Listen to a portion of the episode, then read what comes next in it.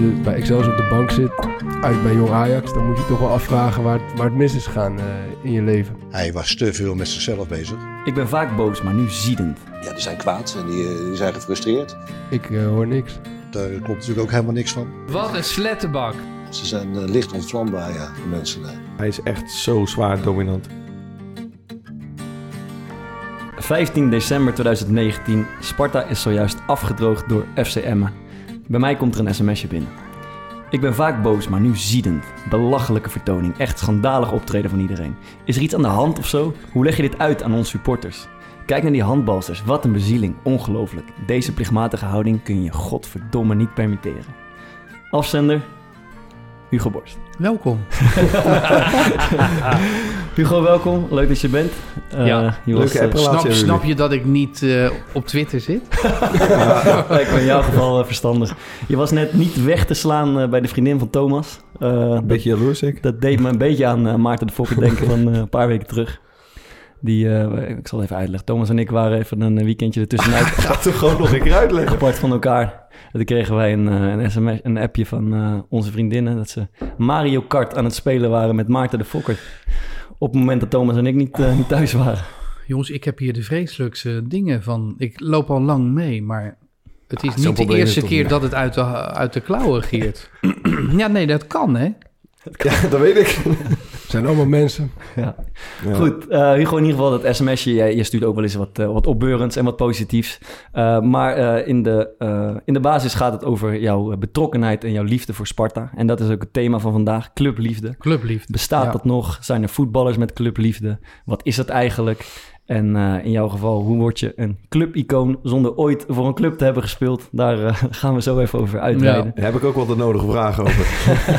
Wij begrijpen daar niets van.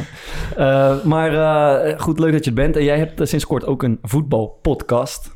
Is dat eh, een beetje inspiratie opgedaan bij ons? Of eh, wat, eh, wat moeten we ons daarvoor Nou, ik voorstellen? luister wel een hoop eh, podcasts tegenwoordig. Mhm. Ik ben nu bezig met Bob Dylan trouwens, de Bobcast. Ja. Ook een hele fijne. En, en naar jullie heb ik geluisterd, maar ik, ik luisterde heel veel. En wij vonden, omdat wij al 25 jaar, Matthijs van Nieuwkerk, Henk Spaan en ik, hard gras maken.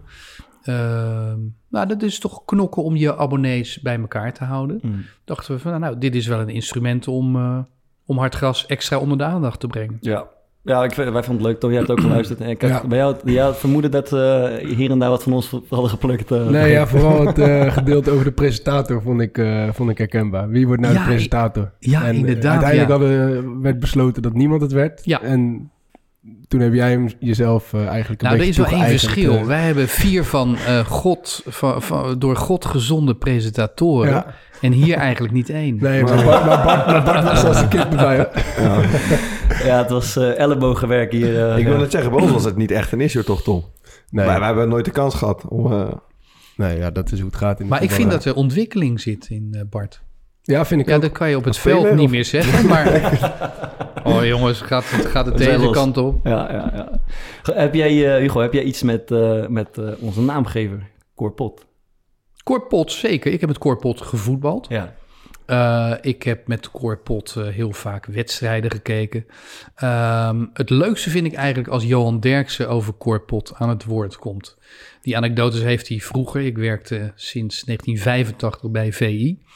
En uh, Johan Derksen heeft toen ja, tot in het treuren over zijn loopbaan verteld. En ook Corpot kwam hij tegen bij Haarlem.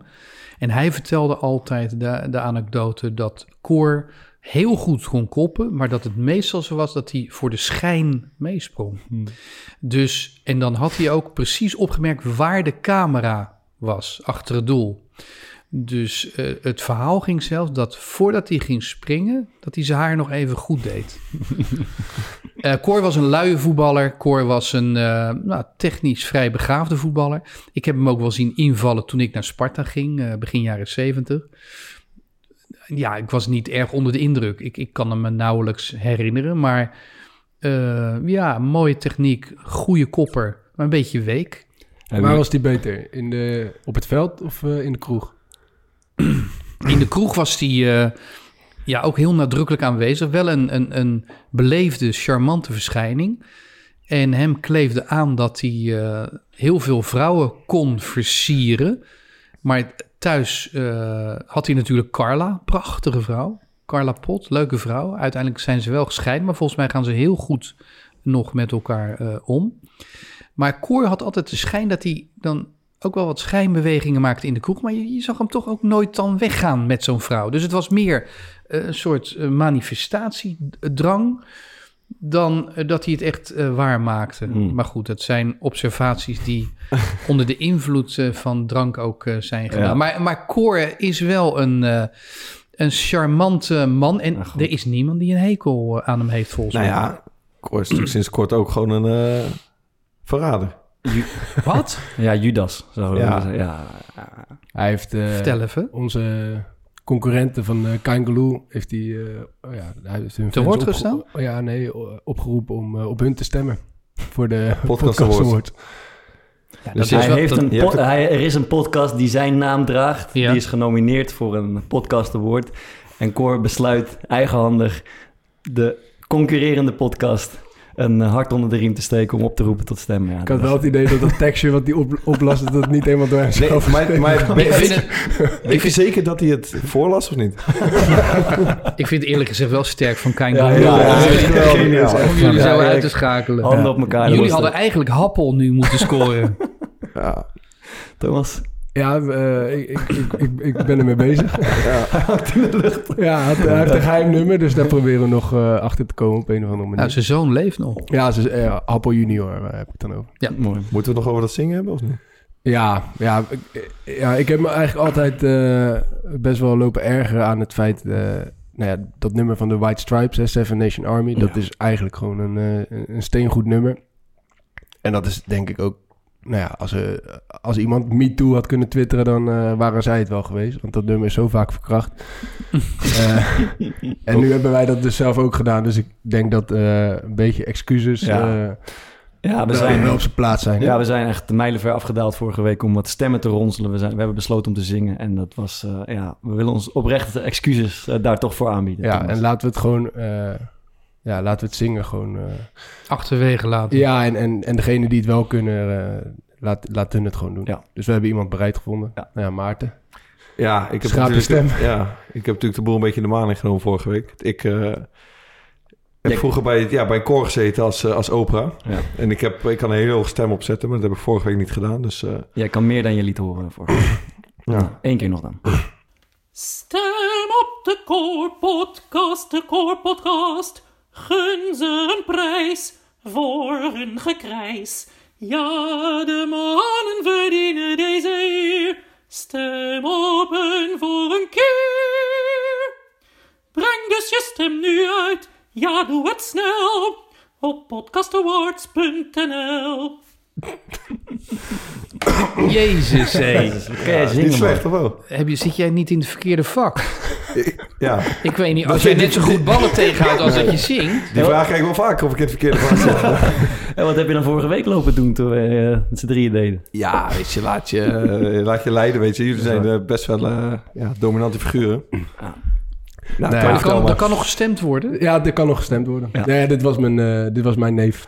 Oscar Verhaar. Oscar Verhaar. Shout-out.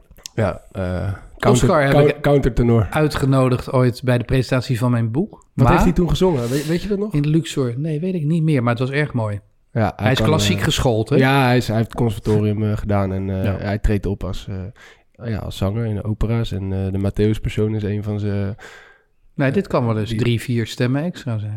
ja, ik hoop het. Ik Een hoop hele hoge stem, in ieder geval. Ja.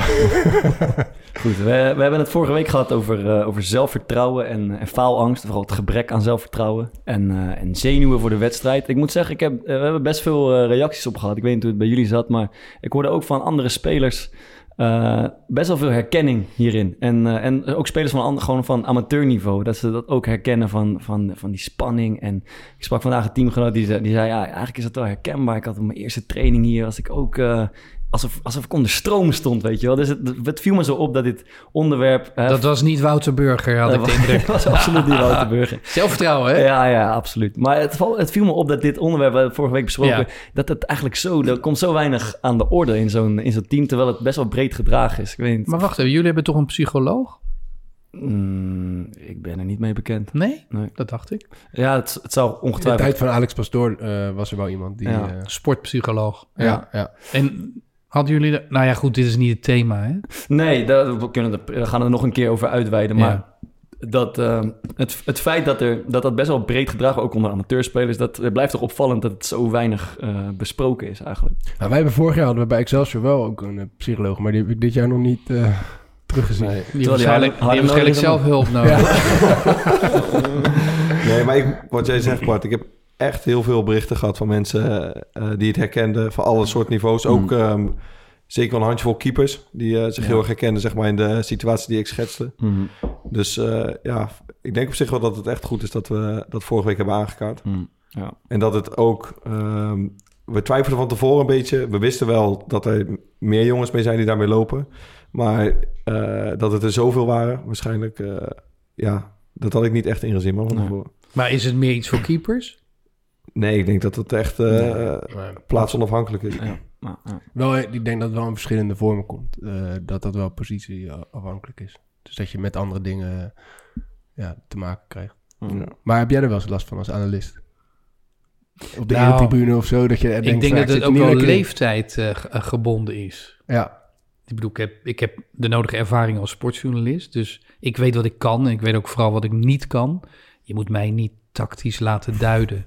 Dat is iets voor, vind ik, voor de ex-profs. Dan luister ik naar eh Kenneth Perez of... eh, nou ja, er zijn er genoeg. Ja.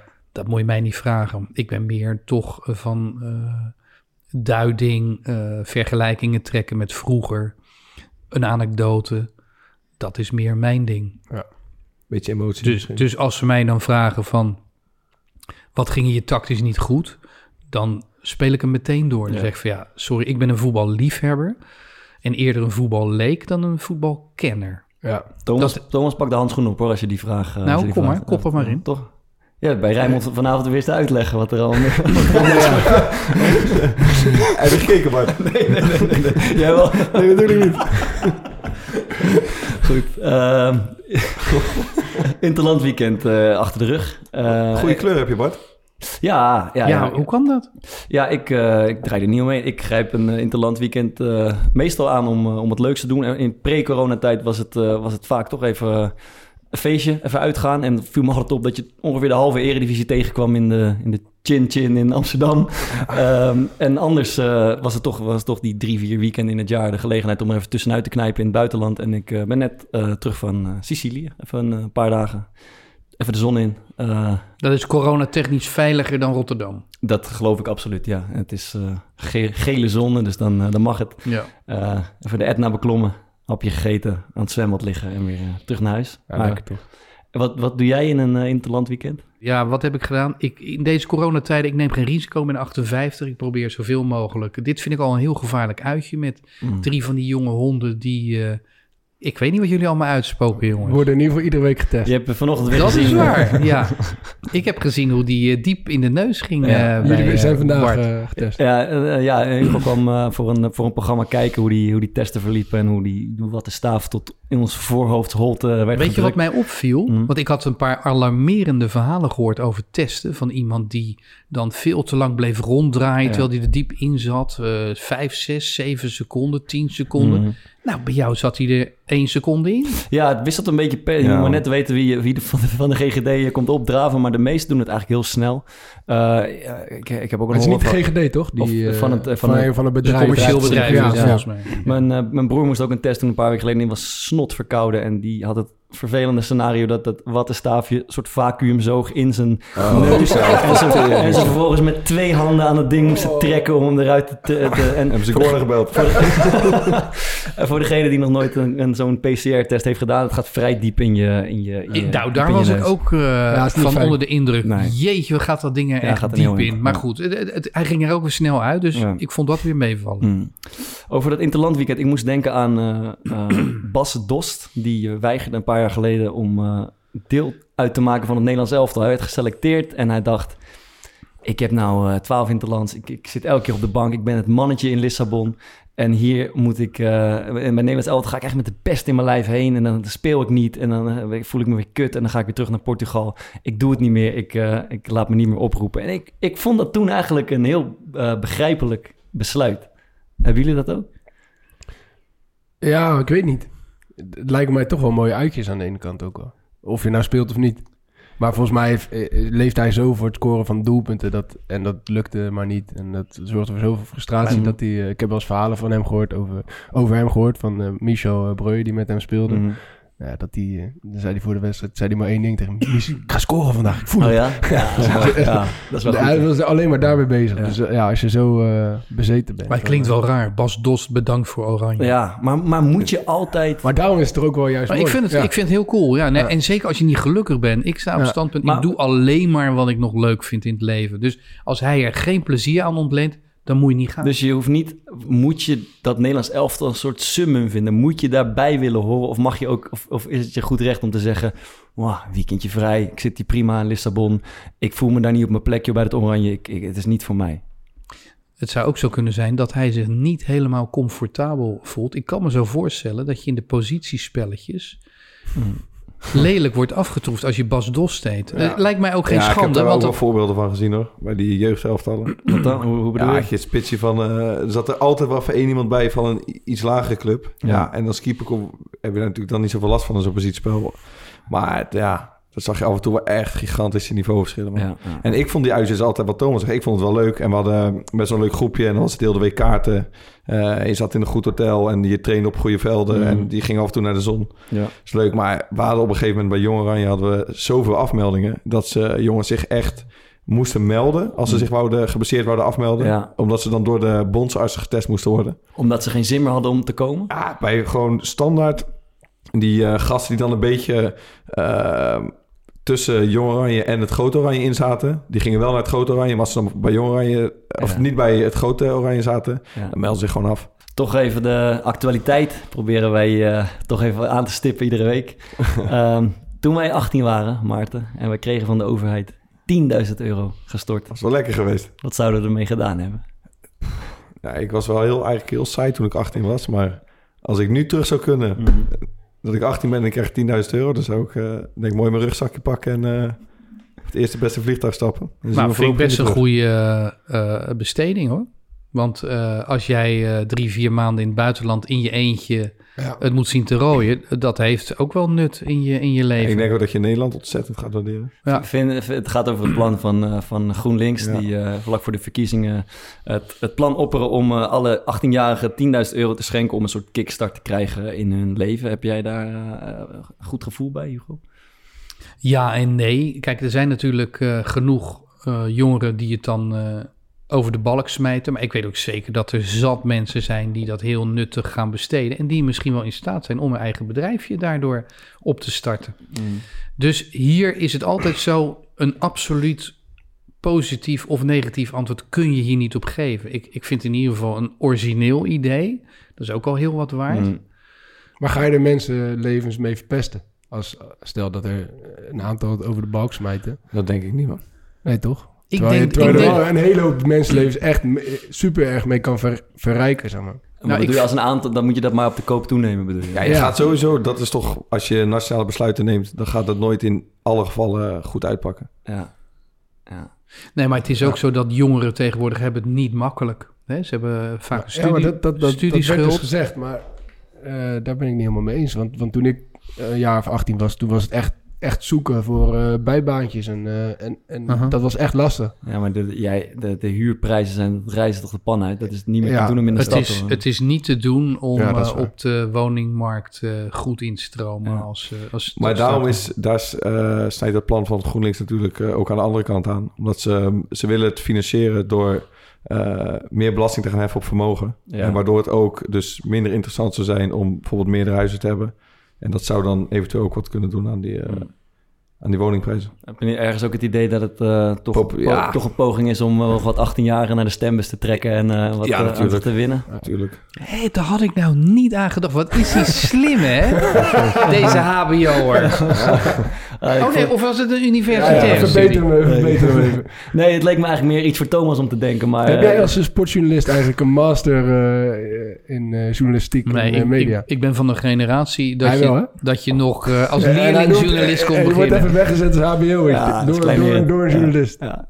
Nee, ik voel me eh, s- weinig serieus genomen als eh, zelfbenoemde presentator, dus ik ben, eh, ik ben oké. Ja, nee, kijk, Wat vind- stemmen jullie eigenlijk? Dat wil ik even weten. Wat ga je Eh, nu stemmen? ik, ik heb de laatste keer eh, GroenLinks gestemd, ik zou nu uh, P van de A gaan stemmen. Ja? Ik ben van huis uit uh, P van de A, maar ik kan die Lodewijk Asscher uh, Die trek niet- jij niet. niet Ben, ik, uitstaan. eh, ben ik met je eens. En ik vind ja. dat die, die Diederik Samson uh, te hard heeft genaaid, dus hij verdient uh, Oké. uh, mijn stem niet. Dus- Dus de laatste keer heb ik D66 gestemd. Maar je kan toch ook op iemand anders stemmen? Veilig. Van de, Hè? je kan toch op iemand anders Ja, stemmen? maar dan- uiteindelijk uh, ben ik het daar gewoon te erg niet mee eens dat ik dat niet... uh, Hoe komt het dat hij in. Amsterdam is ook? Nee, nee dat, dat, dat maakt me niet eens zo heel veel uit. Nee. Maar ik vind gewoon dat hij... uh, ja, ik kan hem gewoon niet uitstaan. Nee. Ik heb eh, GroenLinks gestemd vorige keer en ik ben er nu eh, oprecht nog niet uit. En jij? Ja, jullie kijken mij aan. Ik, kijk wel uit om daar wat over te zeggen. Ah, Zijn jullie gek ja. geworden? Ja, de slinkse truc, zie je, dat kennen wij nog niet, dit Nee, trucjes. ja, ja, dit is echt... uh, Nee, ik eh, wilde wel zeggen, ik heb de laatste keer VVD gestemd. Dat was eigenlijk een van de eerste keren van mijn leven. Ik eh, zei toen nog van mijn vader hadden ze moeten weten, want dat is een oprechte liberaal. Ehm, ik weet nog niet wat ik eh, ga doen. Ik ben een enorme eh, hopper.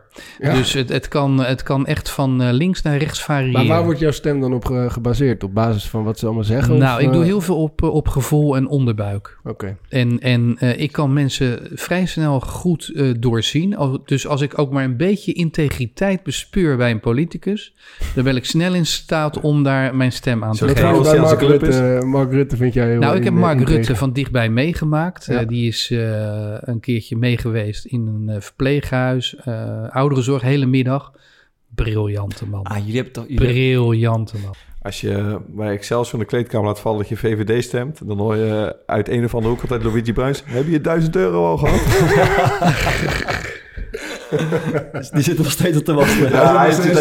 Even, ja, dit moet ik toch even erin gooien. Kijk, Van Haar die is eh, ontzettende kaarten. Ja. En nou had hij, eh, moest hij nog 5 euro betalen aan Luigi Bruins. Heeft hij zo'n bijna gescheurd 5 euro briefje, zeg maar. Of hij was helemaal gescheurd. Ja, hij zat, hij zat gewoon zo in mijn zak. En hij, was bijna, hij was bijna gescheurd, dus die heb ik aan Luigi gegeven. Ik zei, nou, als je een plakbandje eroverheen doet, dan, dan, dan eh, doet hij het weer. En toen heeft hij hem in zijn zak gedaan en toen kwam hij eruit. Toen was hij helemaal gescheurd. Toen heb ik hem nog voor hem aan elkaar geplakt.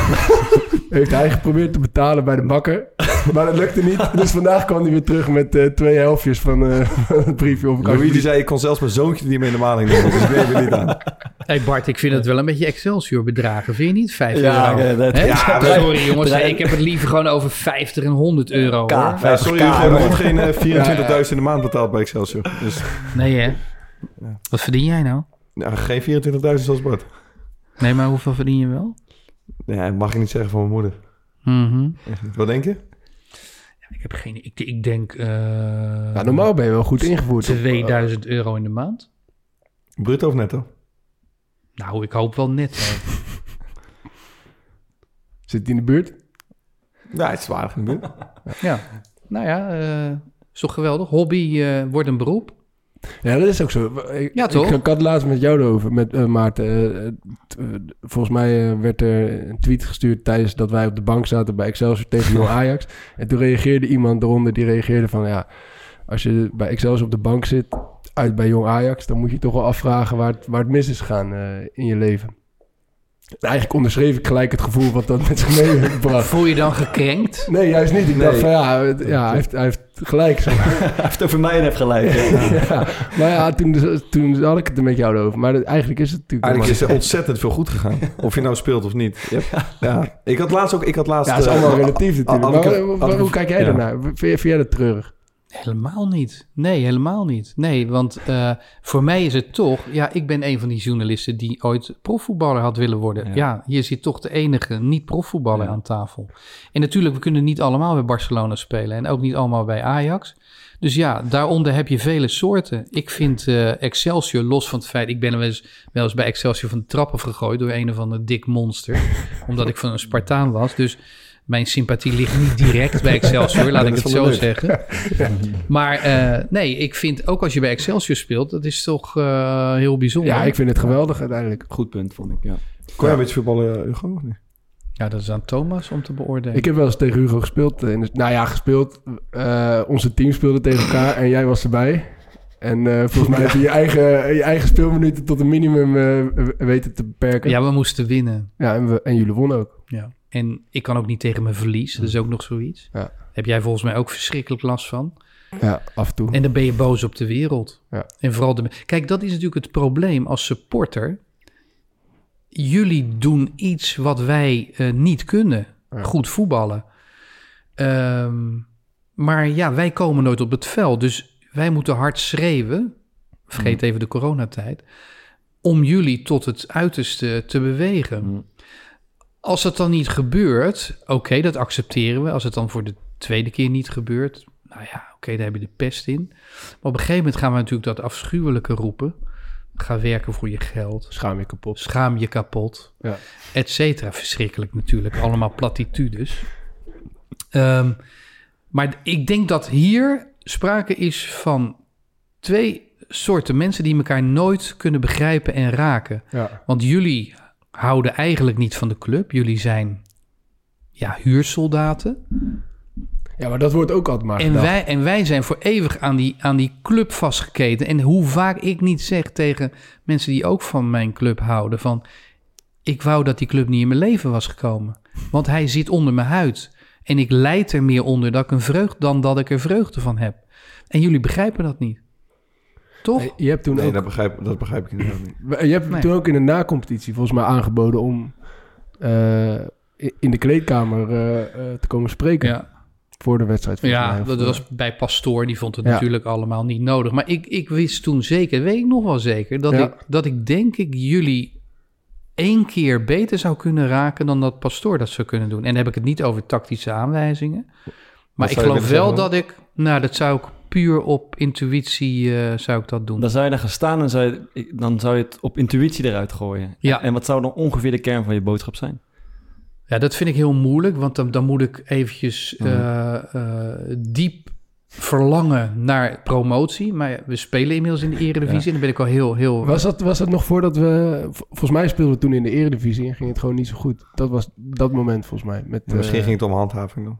Nou, het ging om handhaving. Ja, ja, het ging om handhaving, Dus ja. de degradatie is natuurlijk voor Spartanen een, een, een, eh, een pijnlijk iets. Want ehm, het gaat wel eens fout. 2010 noem ik eventjes. Eh, dus in mijn, in mijn wanhoop had, was ik wel tot goede woorden gekomen, denk ik. Ik heb het wel eens gedaan overigens. In 2008 samen met Jules Deelder. Ja, In Café Ari. Ik heb het ook beschreven volgens mij. Nee, het was 2010. Ik heb het beschreven in eh, het boek. Waarom ik zo van Sparta oh hou. ja met Atemos. eh. Ja, en Atemos haat. Dat zou ik nu nooit meer zeggen. Ik ben daarmee gestopt. Hij vond ik- het ook niet leuk, hè? Nee, nee, maar moet ik ook niet meer doen. heb ik ook tegen mezelf gezegd.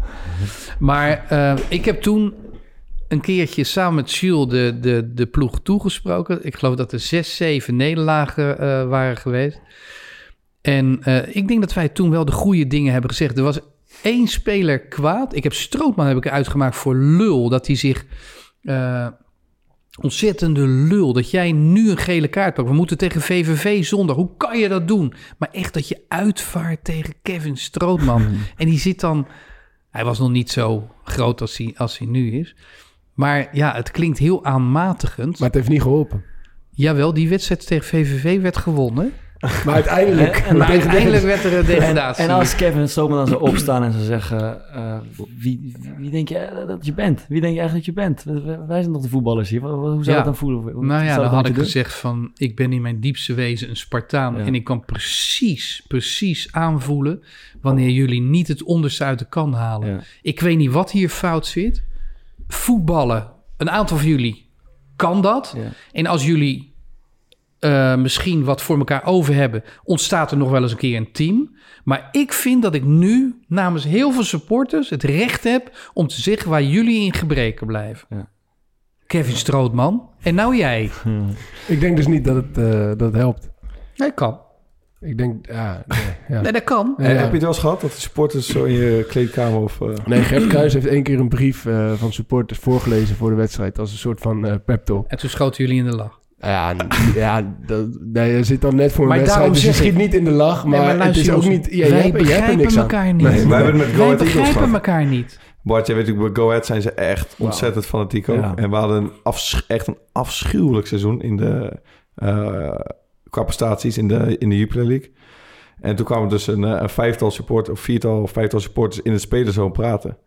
Maar ja, dat was, dat was gewoon bijna een comedy show. Hmm. Echt, dat was... En dat is ook heel wat jij zegt, dat je elkaar niet begrijpt. Want ik zit dan te kijken naar mensen die... Is, maar ik snap hun frustratie. Maar, Ja, maar jullie vinden supporters ook heel vaak losers. Waarom zou je... Nee. Waarom zou je... eh, ja, denk ik wel. Sommige van jullie vinden supporters dat je denkt van... Waarom Ja. geef je je leven Ja, ja, misschien wel, ja. ja. om altijd voor Excelsior of Sparta of Go Ahead Eagles te ja, zijn? loser is niet het juiste woord. Maar ik, ja, ik vind dat... Ik kan mezelf daar moeilijk in verplaatsen. Dat heb ik wel. Maar kan je zelf antwoord geven op die vraag? Wa- wa- waarom, waarom, maak, waarom ben je zo verliefd op Sparta geworden? Waarom maak je er zo druk om? Ja, ik kan niet meer terug. In 1968 was ik zes. Mijn vader neemt me mee. En die heeft dat altijd gedaan. Dus die club verbindt me aan mijn vader. Ehm, aan hoogtijdagen. Ik heb in de jaren 70 heb ik Kreutz zien voetballen en Kolik. Het zal jullie allemaal niks zeggen. Waren grote voetballers. Christensen. Ongelooflijk goede voetballers. Sparta speelde rond de vierde plaats. Haalde wel eens eh, Europa Cup voetbal. In de jaren 80 idem dito. Was een geweldige periode. Van Gaal, advocaat, Zuurbier, Van de Grijp, Danny Blind. Ik heb echt hele grote tijden meegemaakt. En elke periode, ja, er blijft wat van achter in in je lichaam. Dus als ik nu naar Sparta ga, ga ik niet alleen kijken naar Bart, maar ik herinner me mijn vader. ja. Ik eh, denk aan René van der Grijp, die excelleerde of de bal op de kruin van Ruud Geels legde. Dus ja, het is, een wel heel, gewoon heel tijd- leven. Neem je met tijdsverdrijf ergens. eh, naar, naar, de, naar een voetbalclub gaan. Je ziet een hoop bekenden. eh, het denk wordt dat het- onderdeel van je leven. Ik denk ook dat het een soort religieuze ervaring is. Het is ook nog eens vaak op zondagmiddag. Nee, Ja. maar je, je, Ja, het je is een wil- soort kerk. Ik dacht dat jij niet in de heer was, Hugo. Nee, zeker niet. Nee, nee, ik ben een agnost.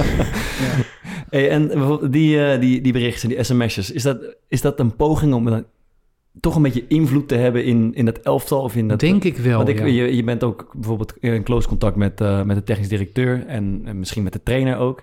Ehm, is dat... Nou, Henk van Steen is een vriend van mij. Ja. Ik ben met Fraser niet eh, close. Mhm. Mag hem wel. Mhm, Ik vind dat Sparta wel gezegend is met de twee Henken. ja. Ik denk dat ik mij eh, voorhoud dat ik een klein beetje invloed heb. Mhm. Of dat zo is, waag ik te betwijfelen. Want heel vaak zeg ik iets tegen Van Stee. En dan zegt hij van, nee, dat zie je niet goed. Of dat is tactisch. eh, Soms ook wel hoor. Soms Mm. zegt hij, ja, ben ik met je eens.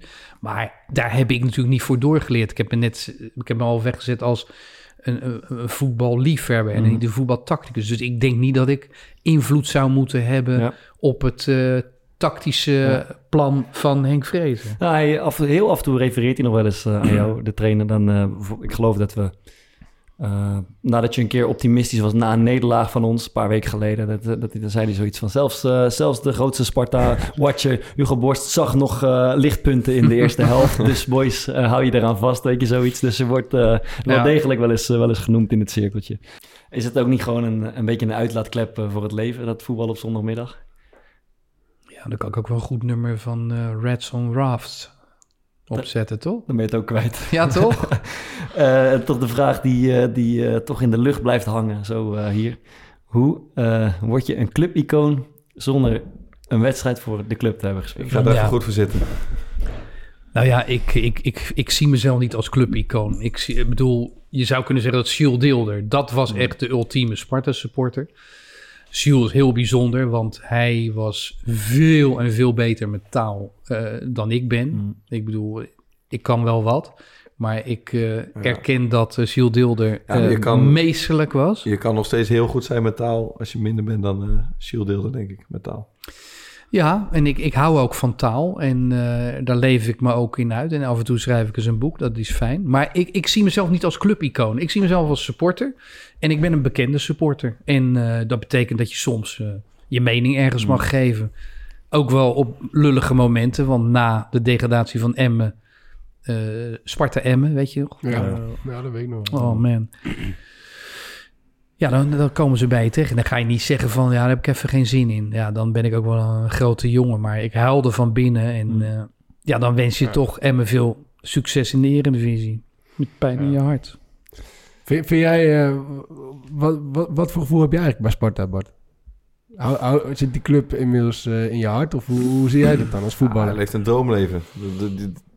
Eh, nee, goede goede vraag. Ik vind Sparta een hele leuke en fijne club om voor te spelen.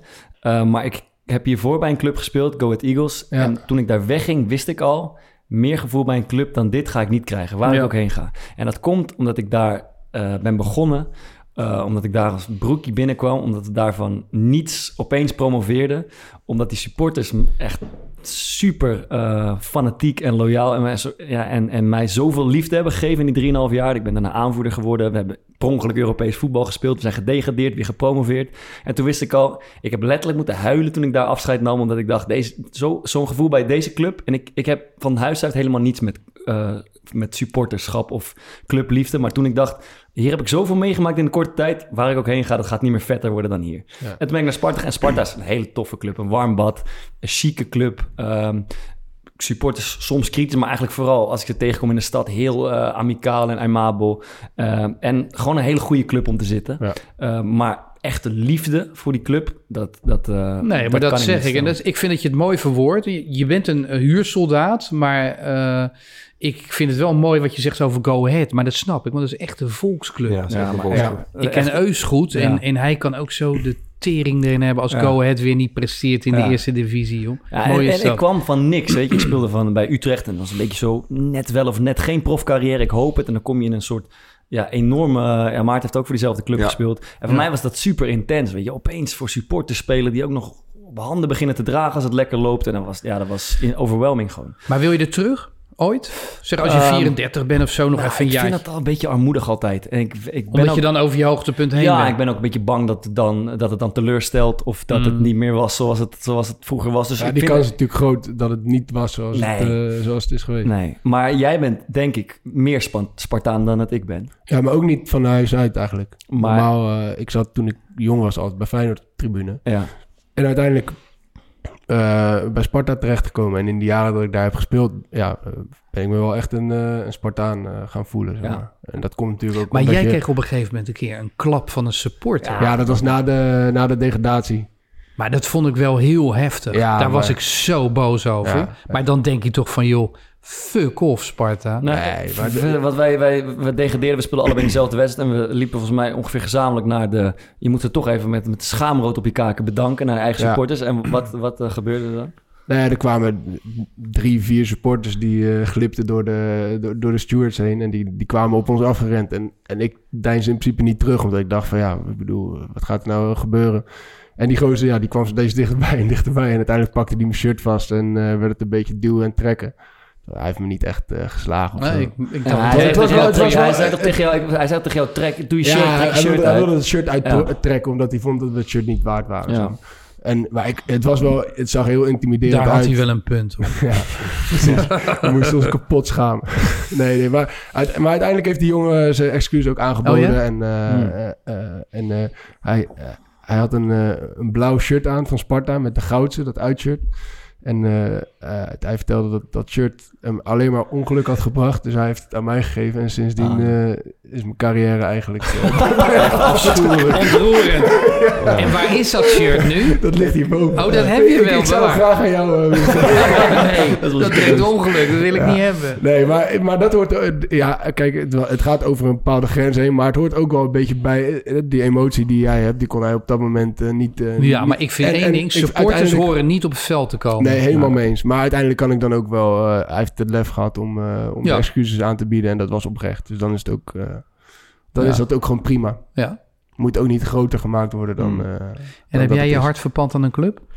Ik was altijd echt Feyenoorder in hart en nieren. Al sinds gewoon dat ik een heel klein jongetje was, was ik daar fan van. En ik heb Maar hele- nu voor Ajax. Nee, zeker niet. Nee, ik heb de hele jeugdopleiding daar, eh, daardoor lopen.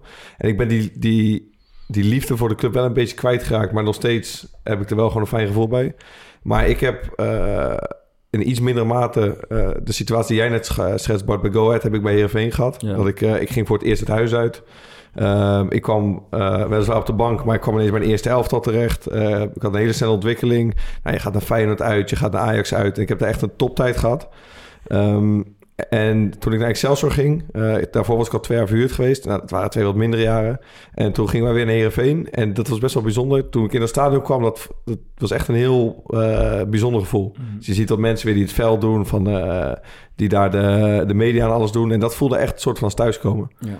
Dus dat, ja, ik, als ik nu een club zou moeten noemen die ik echt, die me het meest zeg maar nog bij staat, is dat Heerenveen.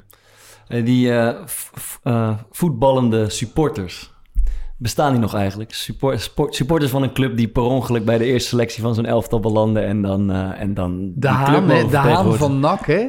Ja, Ooit. ja? Ja, Daar is ja. een boek er ook over verschenen. ja, Hoe heet ja. hij nou van zijn voornaam, joh? Had bij de Graafschap had je Jordi Rondeel, maar die is nu Ja. weg als een keeper.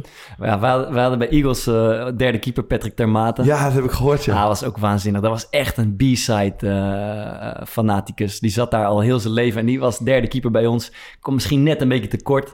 Eh en en die, die zette bijvoorbeeld, wij eh, we moesten de finale van de play-off spelen voor promotie. De eerste keer in 17 jaar. En de dag voor die finale had hij al getatoeëerd. Go Ahead Eagles promotie 2016, weet ik, 2014, weet je wat het En was. dat is gelukt. Dat is gelukt, ja, goddank voor hem.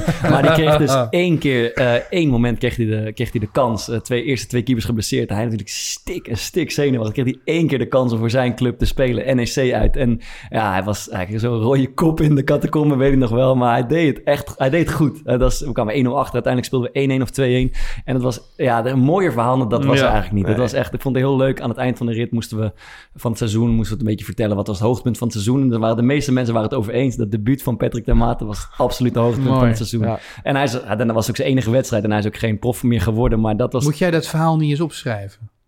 eh, Hoe zit het met je, met je, met je ambities als schrijver? Ja, als, als jij een Ja. mooi verhaal... eh, Ja, het is dit wel- lijkt mij een prachtig ja, het is een verhaal. Ja, ja. Ik, ik zal het eens een Ik, ik nodig je uit. Alleen we behouden ons, dat zeggen we tegen iedereen. Mhm. We hebben wel eens verhalen geweigerd. Ja, Zelfs Herman Brusselmans, ja. Johan Derksen, Mhm.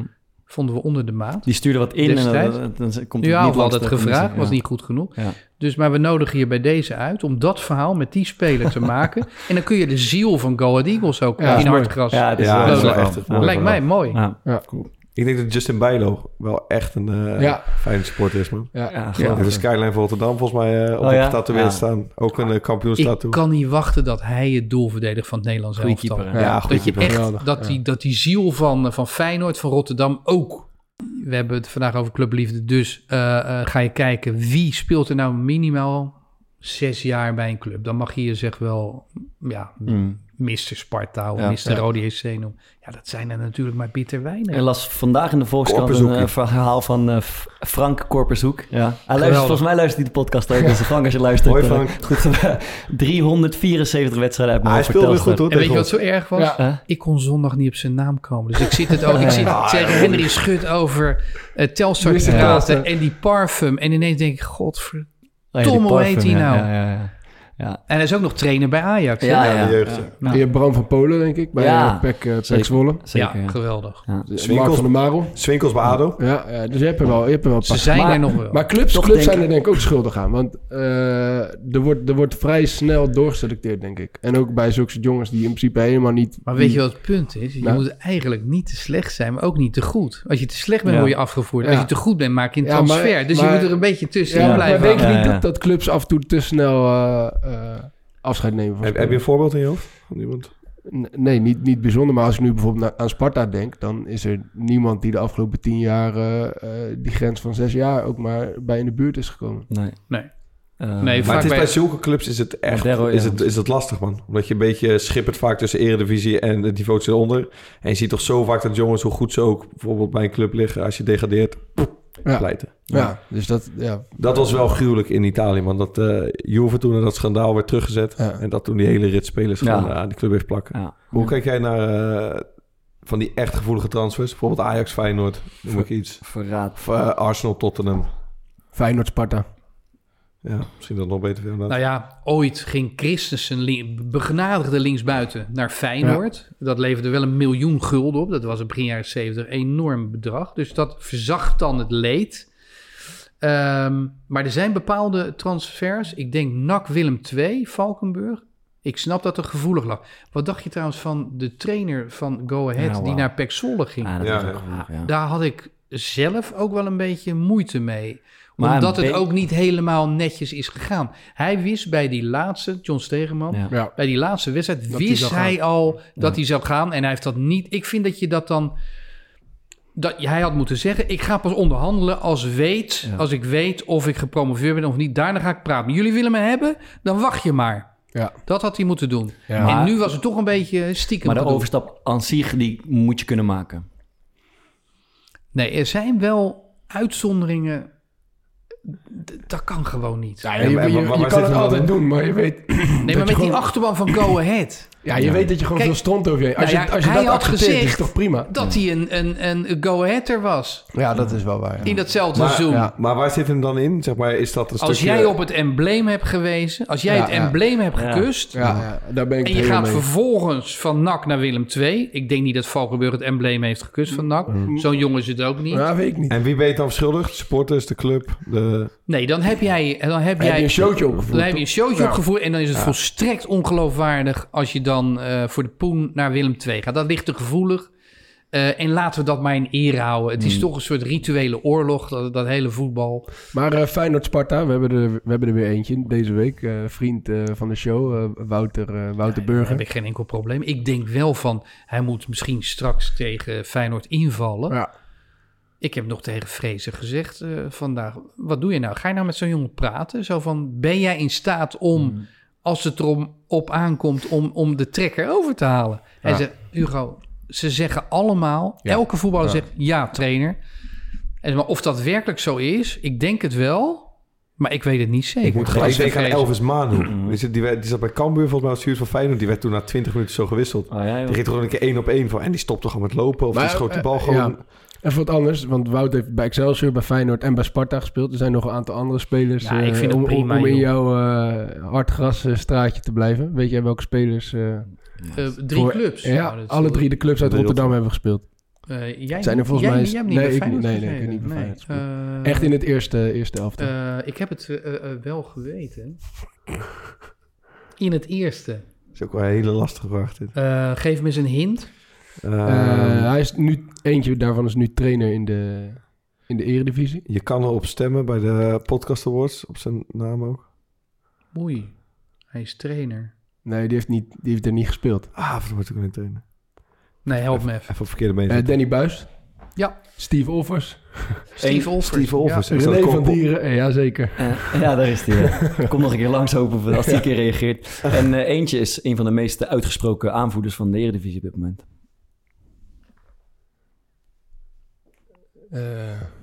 Ik weet het niet. Of zit ik uit mijn nek te lullen? Adil, denk ik. Toch? Ja. ja, Ja, die waren zo ja, natuurlijk. ja, alleen ja, trainer ja, geweest. ja. Ja, eh, ja. ja. Hey, je had het net over het kussen van het logo. Hè? Je bent een supporter. Eh, Ja. Als nou een paar jaar geleden Fat Friday eh, op de doel afstormt en hij jaagt hem binnen. Ah, en hij, heerlijk. Mag eh, ik even losgaan op deze godsdienstwaanzinnige? En hij, en hij, Ja, kom en hij op, hé. Wat een etterbak was dat. Fuck Fred Friday. Weet je waarom? Omdat het een jongen was, en dat heb ik ook van jullie, eh, die stuitend arrogant was. Hij distancieerde zich eigenlijk ook een beetje van jullie. Dus het was een jongen die niet goed in de groep lag, die niet goed bij de supporters lag. En hij was gewoon, als hij een invalbeurt had, hij deed maar wat. Het was een parodie op een profvoetballer. Echt, het is de ergste... spa- Als ik een, een top 100 mag samenstellen van misbaksels, staat hij op één. En wie staat op twee? Ja. Nou, dan moet ik, dan moet ik me Die, die schiet mij niet te binnen. over zijn boek, over eh, waarom ik zo van Sparta hou. En Aad de Mos haat, dat zou ik nooit meer doen, zoiets. En Dat is 20 maar- minuten later. Ik acht Atemos eindeloos hoog in vergelijking met Fredje Friday. Clubliefde wel behandtoven in. Nou, we moeten misschien aan Hugo vragen om kort en bondig samen te vatten wat clubliefde nou precies is. We hebben heel veel gezegd, maar we hebben niet... Clubliefde is eigenlijk een anachronisme. Het kan niet meer in deze tijden. Vroeger had je voetballers die... Nou ja, we hebben Bram van Polen. Bram van Polen is het eh, wandelende, sprintende anachronisme. Hij heeft zijn hele leven bij Pek Zwolle gespeeld. Dat komt bijna niet meer voor. Maar Maarten, je- Maarten wil nog even weten wat eh, Ja? anachronisme precies eh, betekent.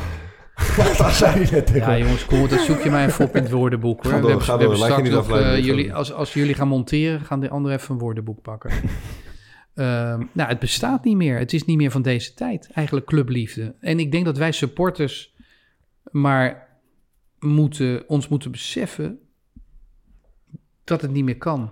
Dat we verwachten dat voetballers echte clubliefde beleven. Het zijn, gewoon, het zijn gewoon huursoldaten. Je Nee, hebt tuurlijk, wel jij culthelden. bent voor mij Sparta, jij bent het, eh, aan het aan het worden. En ik vind je verklaring, hoe je hebt getypeerd... dat je meer go-ahead bent dan Sparta... heb je perfect verwoord. En dat vind ik ook eerlijk. En daar neemt elke Spartaan ook genoegen mee. Wat dacht je van die NAC-speler? die eh, Lee, volgens mij. Die vonden ze in het begin zo slecht dat ze zijn naam eh, gingen scanderen. Lee, Lee, Lee, Lee. En daar, daar ging hij zo lekker op dat het daar een, een van de beste spelers werd. En die is toen ook een soort van cultheld eh, daar geworden. Ja, nou ja, dat eh, is wel raar hoe dat soms kan. ja. Cult. En wij hadden natuurlijk bij Sparta... Hadden we in de, in de eerste divisie de glazenwasser... Oh ja, Edwin van Buren. ja. Edwin van Buren. Geen grote voetballer, maar super inzet. En bij hem, als hij een verkeerde paas gaf, kon je ook niet boos worden. Want eh, ja, die, dat, dat was wel een beetje een clubvoetballer. Ja, ja. Kon eigenlijk niet mee in de eredivisie, wel in de eerste divisie. Daar hebben wij dan een groot zwak voor. En die kunnen ook meer maken dan de Fred Fridays eh, van deze wereld. Hebben we het al over Fred Friday gehad? Zullen we een interviewtje doen? Laten we maar doen. Het is eh, de, de Hugo Borst van, eh, van Eindhoven, hebben we gevonden, die eh, hart voor de club heeft en eh, dat niet onder stoelen of banken steekt. Het enige ding is dat logo verdienen op de borst, klaar. En dat verdienen ze op dit moment niet. En anders moeten ze gewoon opflikkeren allemaal. Wat heb je tegen ze gezegd? Wat heb je met, met ze besproken? Ik heb niks besproken, ik heb gewoon gezegd wat de club met mij doet. Klaar, ik ben PSV, wij zijn PSV, hun niet, dat zijn maar passanten. Ja, die hebben gewoon een contract en godverdomme werken voor de geld. Ja, maar wat doet dat met je, de- de- deze Wat hij met mij doet, godverdomme, ik ben mijn wijf verloren jongen. Ik heb 3000 euro, ik heb schulden staan jongen. Dat ik die klootzakken wil volgen. Ik heb stadionverbod, alles. Ik volg mijn club alle kanten op. Dat doet hij met mij. Heb je het idee dat het helpt? Dat het, dat het iets... Als het niet helpt, is televisie hè. Kom maar goed. Geloof me nou maar, dat komt echt wel goed. Wij zijn PSV, wij zijn de club. Niemand anders is de club. Sanders niet, Brands niet, de spelers niet. Wij zijn de club. Al die gasten hier staan, wij zijn PSV. Nou, is nou een uit, uitlaatklep of niet, zo'n eh, zo'n supporter? Legendarisch. Dit is toch televisie, zei hij? Ja, mooi. Ja, geweldig. Ja, ja jij, nu, jij nu, zegt- wordt het, nu wordt het karikaturaal bij, deze, bij deze man. Maar ehm, ik snap hem in de kern wel. En maar ja, volgens mij heb ik het wel duidelijk uitgelegd. Wij begrijpen elkaar niet. Hier zitten drie voetballers. Jullie begrijpen de supporters niet helemaal. En de supporters begrijpen jullie helemaal niet. Vind je dat wel eens jammer dat, dat je het gevoel Nou. hebt dat die spelers dat niet... eh, Nee, zo, zo is leven. Ik bedoel, eh, maar maar het, het wekt wel in de hand dat als er heel slecht gepresteerd wordt, dat je je boosheid wel keert. Eh, ja, die, die richt zich dan op de voetballers die ja, te weinig hart voor de, voor de zaak hebben of voor het embleem. Maar niets is erger dan dus die voetballer die uit schijn dat embleem kust. Ja. Doe dat niet. Nee. Heren voetballers. eh, en juichen tegen je oude club, is dat... Thomas, jij, jij scoort met Excelsior tegen Sparta. Is dat, wat, wat, eh, wat, wat doe je dan? Ik denk als hij nu scoort, eh, ik denk als hij bij zijn eigen vader scoort, dat hij nog gaat ju- dat hij nog gaat juichen.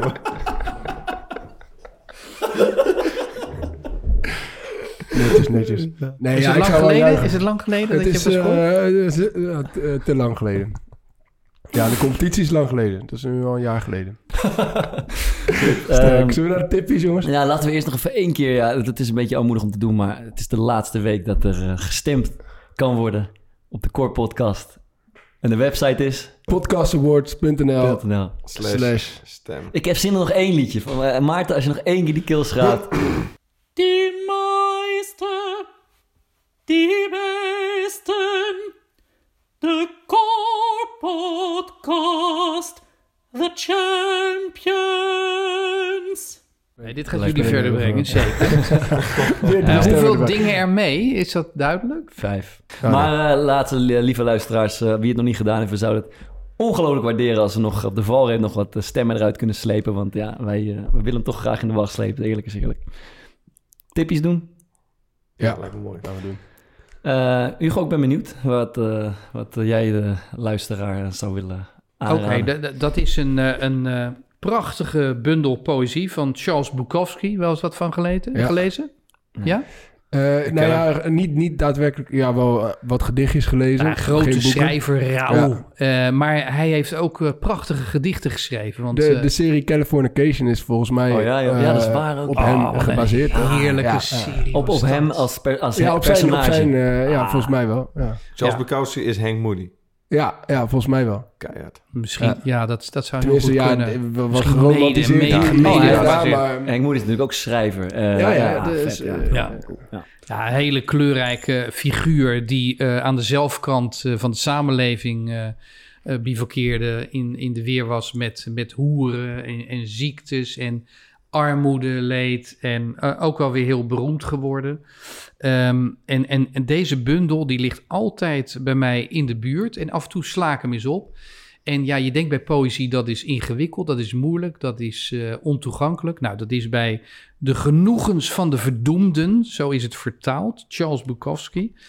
Eh Bukowski zeggen de Amerikanen volgens mij. Nou, dat is een, een aanrader. Die kun je nog wel op boekwinkeltjes.nl kun je die nog wel vinden. En anders moet je iets anders van Bukowski nemen, want dat betekent dat literatuur, poëzie, dat is gewoon lekker en makkelijk. En ja, doe je eens weer eens wat anders dan eh, FIFA spelen, toch? Mooi. Heeft iemand van jullie FIFA 21 eigenlijk? Ah, ik heb Playstation. Ik ook niet. Mario Kart. doet ze bij mij doen. ja, ben ik nog wel laatst. Maar dat is eh, voor een andere keer.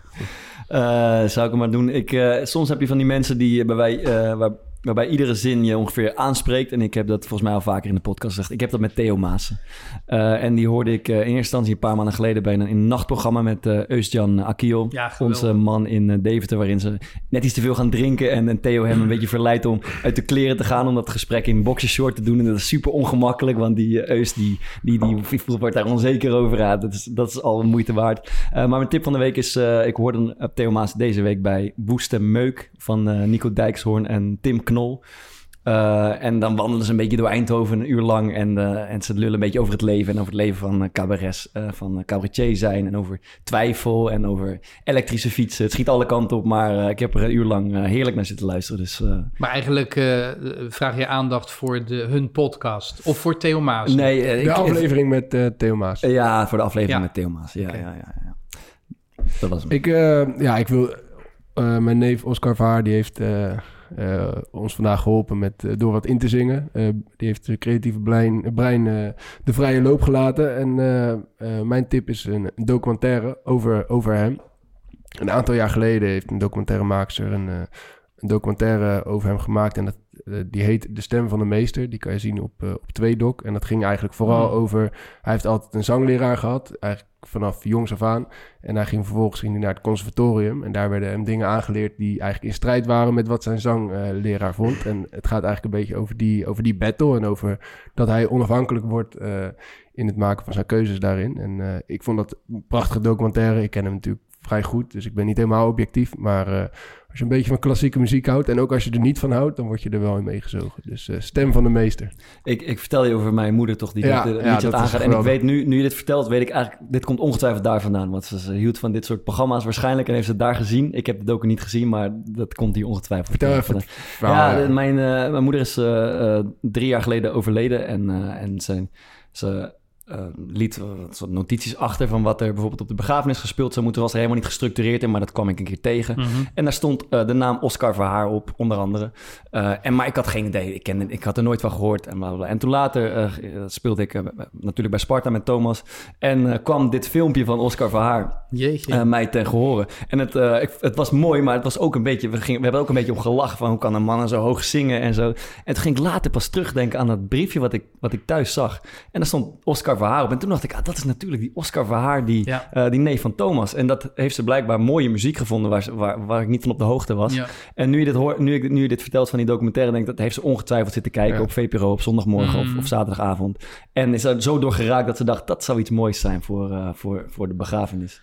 Uh, dus ja, zo is uh, cirkel een beetje rond. Maar Nou, vandaag- nog, ze was vandaag nog jarig. ronder, Ja, want eh, de vader van Oscar is Ja. Theo Verhaar. Ja. En dat was een dichter. Hè? Ik kwam Oké. met, met Charles Bukowski aan. Geen gemakkelijke dichter hoor. Nee, heel, eh, heel eh, moeilijke, Ja. moeilijke poëzie. Ja, Ja. heel ontoegankelijk. Ja. Ja. Maar zeer gelauwerd. Hè? Ja, Heeft prijzen gewonnen. Ja. Ja.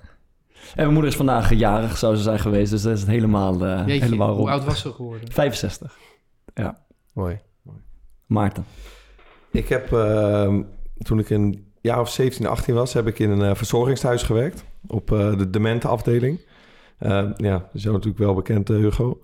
En ik ben met dat werk gestopt. Ik speelde die tijd eh, bij Feyenoord in de Aartjes. En eh, ja, ik moest ook een beetje geld verdienen, weet je, ik had geen contract. En ik vond dat echt fantastisch werk. Ik werkte op de, eh, op de woonkamer. Dus ik deed mensen begeleiden met het eten, eh s'avonds spellen spelen. Ik, ik heb een jaar lang GTST gevolgd, want ik keek daar altijd met, eh, met twee vrouwtjes. Eh, ik stond op zondagochtend lekker jus te persen. En eh daar kwam er ineens iemand binnen met een, eh, hoe noem je dat, met een schoenlepel van, van een halve meter. Om te zeggen dat de man was vreemd gegaan met de zuster. En die man die wa- ja, was natuurlijk al lang dood. Dus hele bizarre dingen meegemaakt. Maar er zijn mij ehm, uit die periode twee dingen heel erg bijgebleven. Dat is het eerste. ehm, ik, ik ben daar gestopt omdat zelfs voor mij op de, woon, eh, op de woonkamer... terwijl ik was helemaal niet bevoegd om mensen naar bed te brengen... of naar de wc te laten gaan. Jij was gewoon begeleider, assistent. Begeleid, ja. Ehm, was de eh, gastheer, was het denk ik. De, ja. ja. Ehm, was, de werkdruk was gewoon echt buitensporig hoog. Zonder Mhm. dat je echt goed ingewerkt werd of hulp had. Ehm, ja, ik, ik, vond het ontzettend leuk om met die mensen samen te zijn. En ik heb daar, ehm, ja, ik wil niet zeggen vriendschap opgebouwd... maar echt een band met mensen opgebouwd. En mensen die eh, dan ook blij zijn om je weer te zien. En eh, noem maar op, het had er hartstikke veel plezier in. Maar ik ging er ook altijd met een, met een steen in mijn maag naartoe. Omdat, ja, het kon gewoon gebeuren. Je had daar eh, in dat thuis had je vier afdelingen. Dat er dan bijvoorbeeld, ja, noem het, eh, twee of drie zusters aanwezig waren. En dan zat er iemand in die woonkamer, een vrouw, en die moest dan huilen omdat ze zo nodig naar de wc moest. Maar die kon dat helemaal niet meer zelf. En dan moest je iemand oppiepen. Ja. Maar ja, er kwam er niemand. Dus ik heb toen ook wel eens gewoon, eh gewoon een vrouw zeg maar, op de schouders genomen en weet je, naar de wc gebracht. Omdat, ja, zeg maar nee. Goed gedaan. Ja, en het, het tweede ding is, ehm, en dat is zo ontzettend surrealistisch, is als je met mensen met dementie eh, in gesprek gaat. ehm, je, je hebt een aantal eh, fases. Je hebt mensen die gewoon in de war zijn. Die hebben dan niet door of ze in de woonkamer zitten of op hun eigen kamer zijn. Of dat ze nou thuis zijn of dat hun man er nou woont of niet. Ehm, je hebt mensen die eh, het ene moment heel helder zijn en het andere moment weer in het verleden zitten. En je hebt ook mensen die echt gewoon, ja, die zijn er nog wel, maar die zijn gewoon helemaal kwijt. Dus daar, ja, die leven in een sprookje en jij doet gewoon mee in dat sprookje. Ja. Dan ben je iemands zoon, dan ben je, ik ben iemands broer. Ik, ik ben, iedereen die ik kon zijn, ben ik daar zeg maar geweest. Maar complimenten, want je moet mee, Ja. meebewegen. Ja. Hartstikke goed maar dat je je leert dat dat, deed. je leert dat heel snel. En ik, ehm, eh, mijn ouders hebben ja, ofwel jouw boeken thuis liggen. Dus ik wil eigenlijk een eh, stukje voorlezen. Oh. Met jouw toestemming uit eh, jouw boek Acht Moedertje. Ja. Ehm, en want dit stuk geeft heel goed weer. ehm, eh, het gaat erover dat jouw moeder eh, ja, jou niet meer herkent. Mhm. En je aanziet voor je vader. En jij gaat dan mee, zeg maar, in dat Ja. ja, soort toneelstukje. En dat is dus iets... Ja, ik heb dat gelukkig niet met mijn eigen ouders meegemaakt. Maar ik herkende dat heel erg. Dat iemand mij dan aansprak. En dan was ik... eh, ja, ineens was ik iemands zoon. Nou, prima. Dan was je een half uurtje Ja. iemands zoon en dan ging je weer weg. Ja. Het hoofdstuk heet Henk Borst. Ma zei het Henk tegen me. Ze lag in bed. Ik probeerde haar uit te praten. Ze had er vanmiddag dik drie uur in gelegen. Eerst dacht ik dat ze iets over pa vertelde. Maar ze was ervan overtuigd dat ik mijn vader was. Henk, haar man. Een kwartiertje later, aan tafel, zei ze het weer. Henk, je moet eigenlijk altijd meebewegen. Jokke is geoorloofd in het verpleeghuis. Maar ik geloofde mijn oren niet. Ik zei, ma, ik ben toch je zoon? Ze keek wazig voor zich uit en begon toen haar hoofd te schudden. Ze spande haar lippen aan. Ze keek naar me. Verzorgende Margot zag het van een afstandje aan. Nog een poging. Ma, ik ben toch Hugo, je zoon? Weer schudde ze haar hoofd. Haar ogen en haar lippen zeiden... Waar heb jij het over? Ik was Henk. Ik was mijn vader. ik heb hem altijd al willen zijn, daar niet van. Gewoon omdat hij nobel was en niet wraakzuchtig en nog veel meer. Misschien komt het omdat ik vaak met mijn arm om haar schouders heen zit. Haar veel kusjes geef. Margot probeert het ook. Dat is uw zoon. Nee hoor, Ma wist het zeker. De man naast haar was Henk, haar echtgenoot. Nou, vooruit dan maar. Vandaag ben ik haar man geworden. Nou, mooi. Ik had ze- deze niet zien aankomen. Eh, mooi. En wat goed dat je dat werk hebt gedaan. Eh, muziekje van de week, heel lekker om er even uit te gaan met een muziekje. En, Ja, toch? eh, ja, en, en, en eh, Hugo, ik, eh eer is aan jou. Waar, eh, waar gaan we naar luisteren? En nou, ehm, ik ben heel, heel breed qua muziek. Je Ja. kan met mij alle kanten op. eh, maar ik kreeg van mijn eh, Rotterdamse vrienden Rats on Rafts... kreeg ik een eh, mailtje dat ze in januari hun nieuwe plaat uitkomt. En eh, ik heb even geluisterd naar één eh, track die zij al prijs hebben gegeven. En die vond ik goed klinken. Ik hou van, eh, soms van punk, niet te vaak. Ehm, Maar eh, ik vond dit heel lekker. En als je doorzet, want er zullen mensen nu afhaken, doe dat niet. Mm. Dan kom je wel in het ritme, denk ik. Mooi. Hoe heet het? Tokio. Oeh, ja, ik, jeetje, ik weet het even niet meer. Ik dacht dat die oer bij de titel hoorde. Heel lang. Whatever. Ja, dat- Hoe heet het? nummer? Tokyo Music Experience. Oké. Tokyo Music Experience. Hugo, bedankt. Ja, Boys. dankjewel. Ik vond het leuk, jongens. En We ja, gaan zo door. Stem op ze. that's it. Dankjewel, tot volgende week. Yes, yes.